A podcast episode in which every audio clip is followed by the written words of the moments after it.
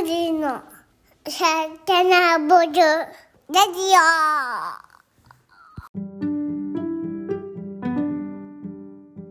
こんにちは、グリーノのまさのです。こんにちは、グリノの翔太です。このポッドキャストは地球とあなたに美味しい選択肢、冷凍プラントベースフードブランドグリノがお届けする番組です。グリノのコアメンバーでゆるくいろんな話をしていきます。よろしくお願いします。お願いします。はい、えー今日は年内最後の放送ということで、はい、もう年末ですね。はい、はい、もう年末も年末ですね。もう 僕らの最終営業日終わった頃にこれ公開じゃないですかね。はい、はい。ということで、えー本当に今年もありがとうございました。ありがと今うございます年もっていう。か、まあ今年からなんですけど。そうですね。はい。で、最後の、えー今年最後の、えー放送というかですね、エピソードとなる今回は、え1年間、はいまあ一応振り返ってみようかなということで、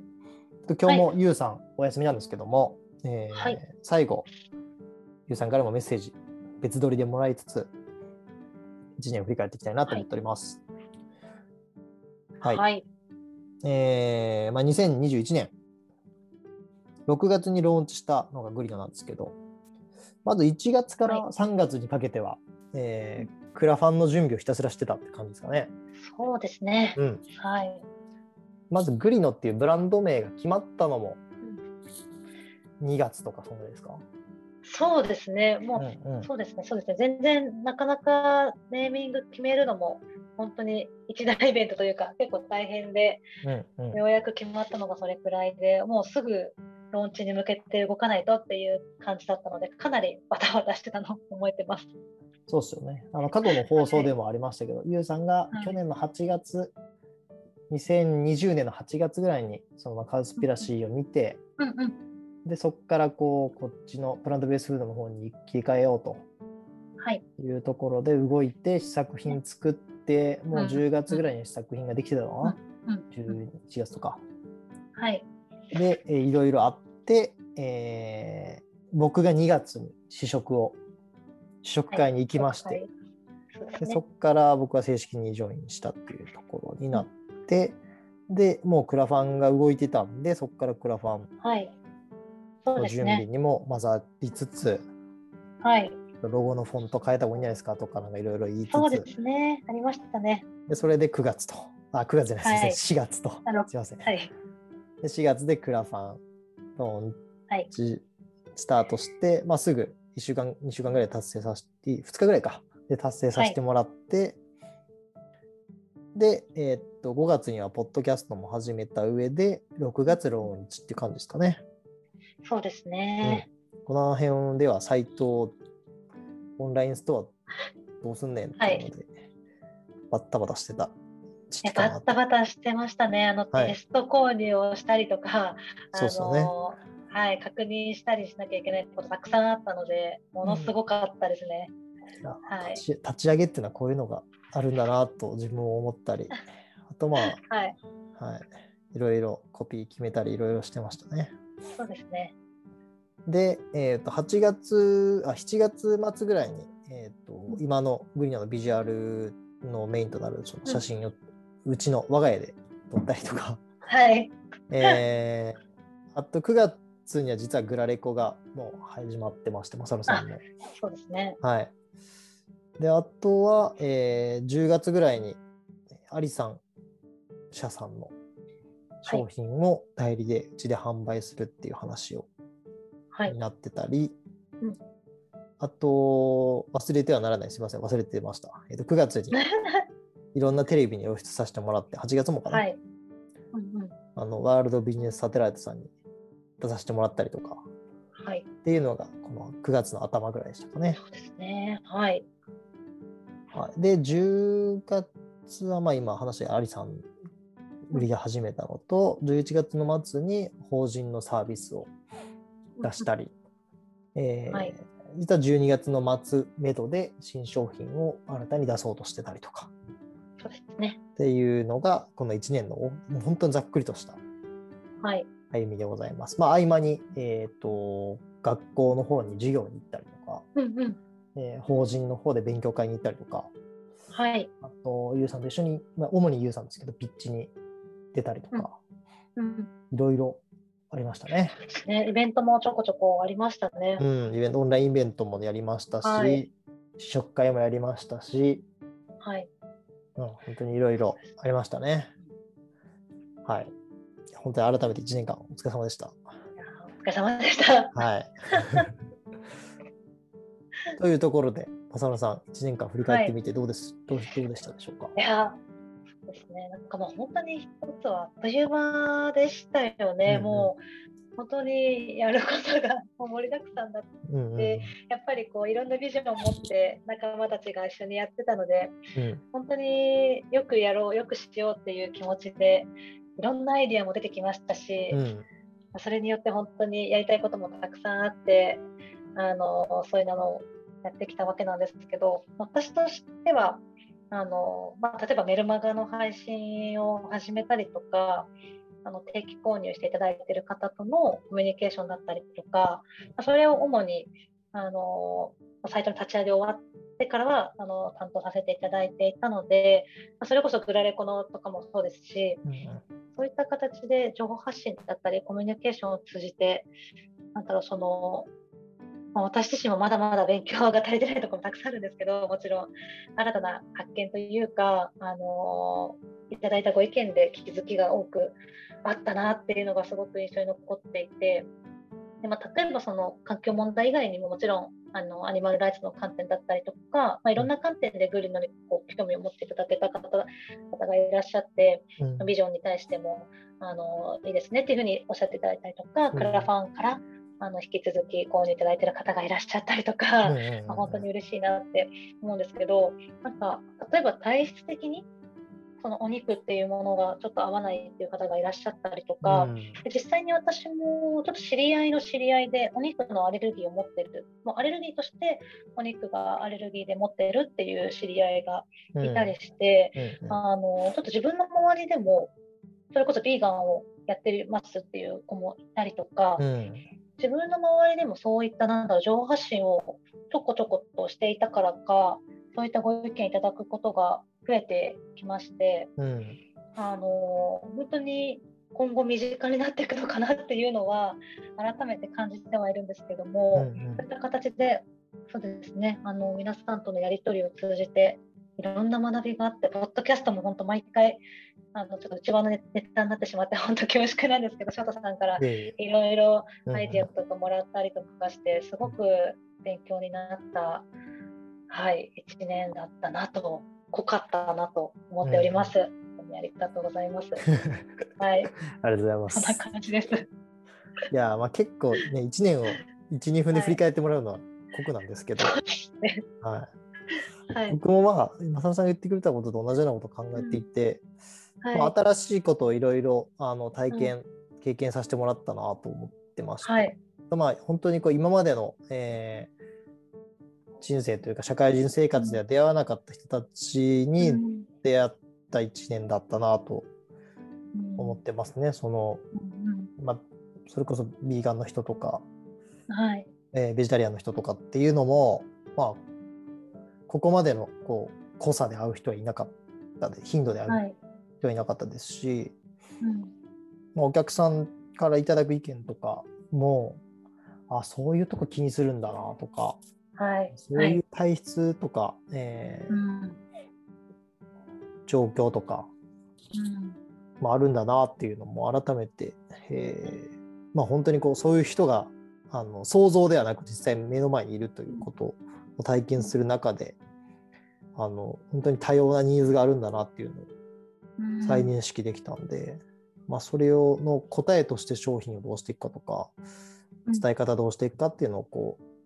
えー苦戦しながら考えたっていうのはすごいいい経験させてもらったなというふうに思いますね。はい、はい。あとまあやっぱりこうスーパーに行くのがこう楽しくなったなっていうか はいはいはい。そういう1年だったなと思ってて。へえそうですねまあやっぱ箱の裏とか商品の原材料とかそんなにこう、うんまあ僕は肉をやめたのは2年前なんで、うんえーそこからは見るようになったんですけどもちろん。うんうんよりその仕事にしてからより見るようになったというか。ああ、そっか、なるほど。だから、まあ、スーパーずっと入れるというかですね。でまたその、はいはいえー普通のスーパーはもちろんなんですけどこういわゆる意識高いそのオーガニック食品とかをメインで置いてるスーパーとかだともうそこ行くだけで楽しいというかですねうーん、あ確かに。こういうのもあるんだなとかこれ試してみたいなとか、うんうん。そういうことが生活面でもこうポジティブに影響として出てきてるのははい。本当に仕事変えたからだなと思うんでうーん、なるほうんど。面白かったなと思いました。はいはいははい。い、確かに。いや本当にき貴重な機会をいただけて感謝だなと思っておりいやます。ー、うんうん。そうですね。はい、はい。では最後に、えー別撮りになりますが、ゆうさんからのメッセージもお聞きください。どうぞ。ということで、えー、内海さんに振っていただきました。えー改めまして、グリノの細井です。えっ、と、今年の振り返りですね。えっ、と、まず皆さん、えー聞いていただいている方々、おそらくお客様の方々多いかと思うんですけれども、えーもちろんそうでなくて、興味を持って聞いてくださっているという方々、えー改めましてありがとうございます。えっ、と、なんか応援してくれくれているその皆さんの、え重要性というか、皆さんに支えられて、まあ、授業できているなっていうのを改めて感じています。あレビューを拝見して、まあ、頑張ってくださいっていうふうに言ってくださっている方々とか、えっ、と、普通に美味しいっていうふうに思ったっていうふうに言ってくださっている方々とか、そういう人たちのそういうお声をこう見ることが、まあ、僕らのこの取り組みの、なんていうんですかね、燃料になっているっていうのを改めて感じてます。ありがとうございます。えっ、と、せっかくお時間いただいたので、えっ、と、そうですね。いくつかちょっとお話したいことがあるので、話します。えーまず、立ち上げのきっかけを改めて皆さんにお伝えしたいなっていうふうに思ったので、振り返りますと、えっ、と、このグリノっていうブランドを立ち上げようと思ったのが、2020年の8月頃だったんですけれども、えーまあ、きっかけとなったのが、僕の妻がたまたま見ていたエシカルな、えー暮らし方とか、エシカルな選択肢について学ぶ、えーウェビナーをですね、えー見ていたのを僕が隣でこう、たまたま見ていたっていうのがきっかけなんですけど、その時に食事と環境について、えー学ぶ機会があったんですね。えーそこで、それまで僕ってその食事っていうのは体にいいとか、えっ、と、まあ、美容にいいとか、ダイエットできるとか、そこだけで、えっ、と、食事を選んだり考えたりしてたんですけど、実はその、食べるものを作るっていう行為が環境に負荷を与えているっていうことを知るきっかけになって、で、それを考えたときに、あ、なんか食事を選ぶときの軸っていうのがもう一つあるんだなっていうふうに思ったんですよね。これがすごく自分の中に、えっ、と、インパクトがあって、で、さらにその後にネットフリックスで、えーカウスピラシーっていう番組を見て、で、改めてその、まあ、そこでは畜産と環境についての、えーつながりを説明してくれるドキュメンタリーだったんですけど、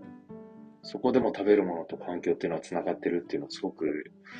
こう、理解をすることができて、で、さらに、その環境問題の、えっ、と、負荷を、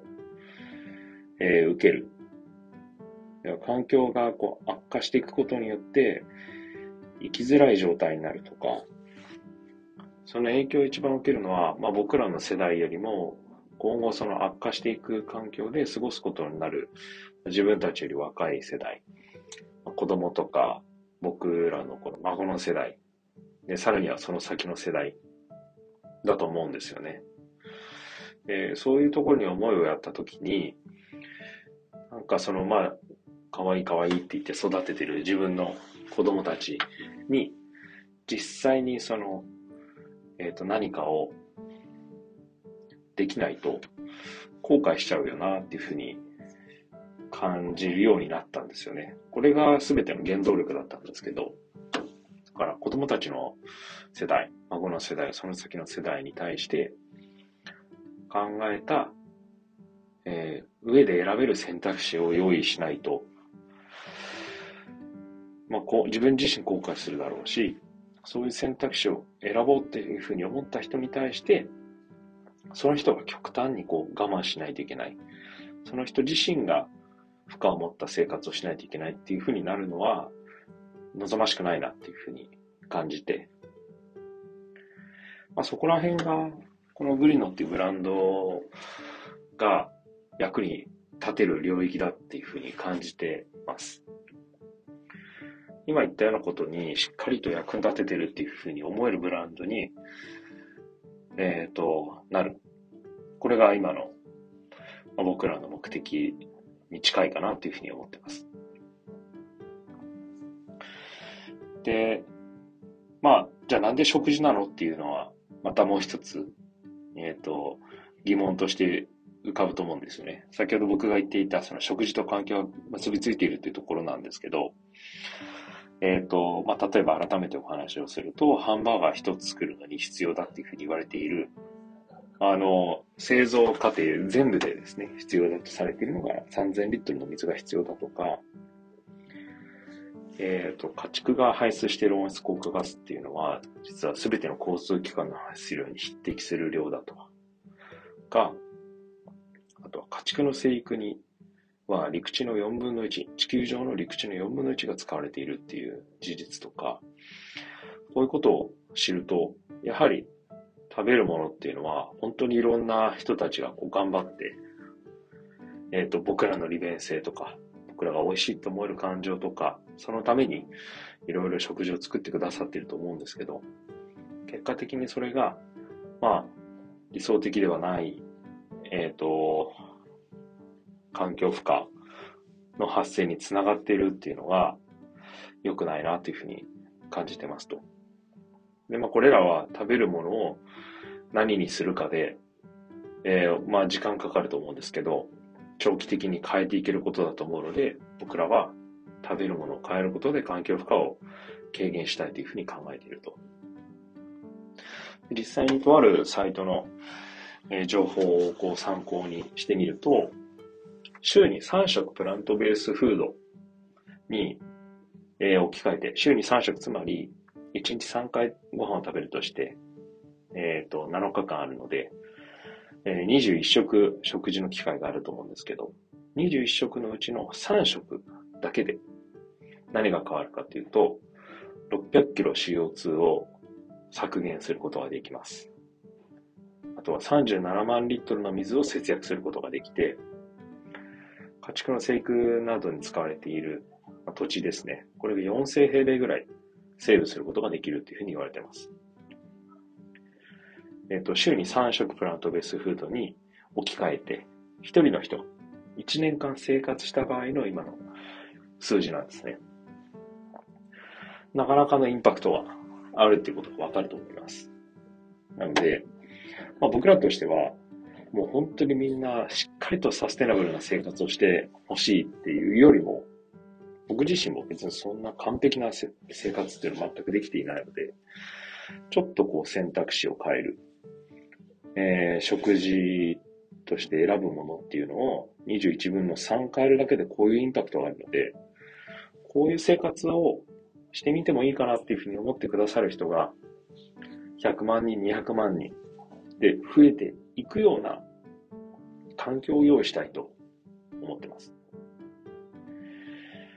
テーブルの上で取り組めることっていうのが意外とあるっていうのが、まあ、お分かりいただけたかと思うんですけど、そうですね。これが、やっぱり負担が高いと誰も取り組んでくれないので、これがしやすい状況にする。やりたいからする。美味しいからする。楽しいからする。そういう感覚で取り組んでくれる人をもっと僕たちは助けていきたい、支援したいと思っているので、グリノとしては目指す方向性はそこにあるかなっていうふうに思ってます。あとは、まあ、食べるものを通して地球環境を良くしていきたいというふうに、えー、考えているんですけれども、つまりそれは、まあ、プラントベースフードとか、環境負荷の低い食事を浸透させる必要があると思っているので、一般的な食事をしている方々に、あの、振り向いていただけるような商品にしないといけないと思っていますと。で、これを考えたときに、やっぱり自分たちの今話していた事業理念だけを語っていても、振り向いてもらえないっていうのは感じているところなので、えっ、ー、と、まあ、食事として美味しい。えっ、ー、と、健康だから助かるとか、利便性が高くて、忙しい時にも簡単に食べられるっていったような、わかりやすい、そういう顕在的な価値を評価してもらえるような商品を今後は用意していかないといけないなっていうふうに感じてます。それが今後の新商品の開発につながっていくんですけど、今新しいプロダクトを用意しようと思っていて、それは今話したようなエッセンスがこう詰まったものなんですね。簡単に食べられて、それは食べてくれる人の健康に役立つことができて、当然それは美味しいもので、どういったもの？これを用意できるように今準備をし始めてます。明確にいついつ出せるっていうのはまだまだ言い切れないんですけど、この取り組みに興味を持ってくださって、一緒に取り組みたいっていうふうに言ってくれてる人たちがいるので、この方々と一緒に頑張っていけるんじゃないかっていうふうに思ってます。もう少しお時間ください。あとは、今我々が提供しているこの冷凍の、えっ、ー、と主菜とか副菜、こういったものの商品、メニューをですね、どんどん増やしていきたいと思っていて、えっ、ー、と、僕らのやっている植物性100%っていう、えっ、ー、と、縛りの中で美味しいものづくりをしてくださる OEM のキッチンとか工場さんと、まあ、この半年かけて、えー、特に我々のですね、商品の監修をしてくれている冷凍生活アドバイザーの西川さんの紹介もあって、非常に素敵なパートナーの方々とお会いすることができて、えっ、ー、と、美味しいっていうふうに本当に思えて植物性100%のレシピの商品作りができる OEM の方々に見つけることができたので、えっ、ー、と、クオリティの高いものっていうのを今後さらに増やしていけるんじゃないかなと思ってます。えっ、ー、と、12月にですね、新たに2商品追加することができて、来月もおそらく2商品追加することができます。でもそんなペースで、えっ、と、はまだまだえー、足りないと思うので、もっとスピード感を持って、もっと良い商品を皆さんに選んでいただけるように頑張りたいと思ってます。とはですね、えっ、と、冒頭でお話したように、本当に皆さんに支えられてるなっていうふうに感じたことが何度かいろんな形でありました。で、それは特にやはりお客様と、こう、コミュニケーションを取らせていただいたときにすごく感じていて、で、まあ我々、そうですね、あの、直接お話を聞きたいというふうにお願いをして、お話を聞かせていただいた方が何名かいらっしゃいます。あの、定期購入を選んでくださっているお客様で、そうですね、4名、5名ぐらいお話をさせていただいて、我々のどこが足りていないかとか、我々のどこを評価して選んでくれたのかとか、そういうお話をこうさせていただく中で、やはりなんかそのグリノが役に立ててるっていうのを、まあ、お客様から直接お話しいただくこともあって、すごく感じることができたっていうのが、この授業やっていてよかったなっていうふうに思えるポイントなんですよね。なので、うん、僕ら、やっぱり存在しているだけでは存在意義は全くないと思うので、お客さんの手元に届いて、お客さんがそれを使って、あってよかったなっていうふうに思ってもらえるっていう、その一連の流れがあって、存在価値っていうのが生まれると思うので、それを感じさせてくれるお客様方がいらっしゃるということに心から感謝をしてます。改めてお客様皆さんに、えっ、ー、と、ありがとうございますというふうにお伝えしたいです。えー、直接お話をさせていただいた方々もそうですし、あと、我々のメールであったり、チャット機能を使ってお客様とお話をさせていただくことがあって、本当に涙が出るぐらい嬉しかったのが、あの、そうですね。なんか、これまで本当食べるものでとっても困ってましたっていうお客さんがいらっしゃって、なんか、なんて言うんですかね。何を食べたらいいかわからないとか、自分が食べられるものっていうのが決まってるから選択肢が少ないっていうふうにおっしゃっていた方が、グリノがあったから、本当に食事がしっかりとできるようになったとか、えっ、と、楽しめるようになったっていう言葉を、えっ、と、いただいて、なんか、本当に、これほど授業やっててよかったっていうふうに思えることはなかったです、本当に。そうやって思ってもらえるお客様が、まあ、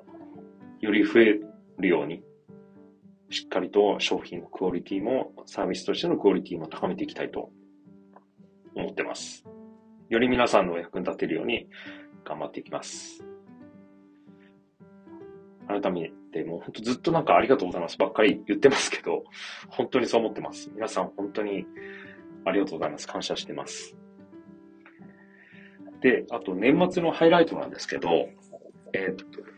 今年本当にありがたいことに9月頃に、えーっと、ワールドビジネスサテライトに出させていただいたり、えっ、と、ありえないような取り上げ方をしていただけたんですけど、年末にベジグルメ大賞というものをノミネートいただくことができました。あの、たくさんある、えーベジグルメのプロダクトの中で4つ最後に残ることができて、その4つにノミネートいただけたんですね。で、もう当然僕がもうずっと知っているような、えー商品もあって、東京ビーガン餃子さんとか、あとはもう、多分知名度ナンバーワンのネクストミーツさんとか、えーこういう方々と、えっ、と、肩を並べることができたということも本当にありがたいですし、何より、そこでもまたお客さんに感謝なんですけど、これ投票制なんですよね。で、このプロダクトの中でどれが、えっ、と、食べて美味しかったですかっていうような形で、えーこれが美味しかったですっていうふうに投票していただくことになっていて、で、まあ、最後の最後に、匿名でお客さんの、その投票してくれたお客様のお言葉を見ることができたんですけど、なんか本当に、それ、それでもまた、えっ、と、ありがたいなって、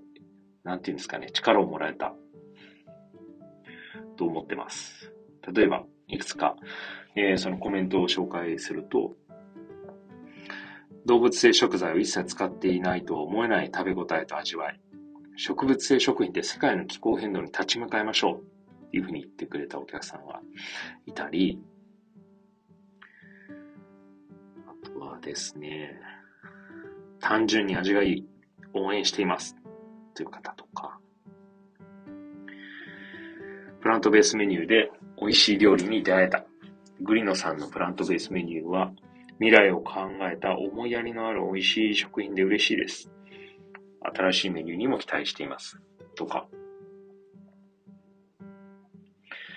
あとは、これ嬉しいですね。30代女性。子供の好物です。お弁当に入れても安心。いつも美味しいオムニミートメニューをありがとうございます。オムニミートさん僕も大好きなブランドなので、一緒に褒めていただけてとっても嬉しいです。あとは、風味豊かで美味しくて、子供もパクパク食べていました。いい意味で裏切られました。笑い。ロールキャベツはフレンチでした。応援しています。あとは、そう、僕らが意外だったなっていうふうに感じているのが、あの、50代の男性とか、もう召し上がってくださってるんですよね。あの、バターチキンカレー召し上がった方は、押してくれた方は、本当にとても美味しかった。びっくりしました。って言っていただいていたり、他の50代男性は、えー、キンパを召し上がっていただいて、素直に美味しい。応援しています。とか、30代女性が多いだろうなっていうふうに、えっ、と、僕らは思っていたんですけど、あの、想像以上に男性が多い、いらっしゃる、選んでくれているっていうのが、なんかとても嬉しくて、全然その想定しているペルソナって、えっ、と、違うなっていうふうに感じたんですけど、まあ実際にこうやって召し上がっていただいた方々からそういうお声をいただけてるっていうのが嬉しいですし、改めて何度も言いますけど、これが僕らの力になっているので、こういう方々がいらっしゃるってことを常に頭の中に置いて、えっ、と、しっかりと、えー全力で、より多くの方々のお役に立てるような商品を引き続き作っていきたいと思います。だいぶ話しました。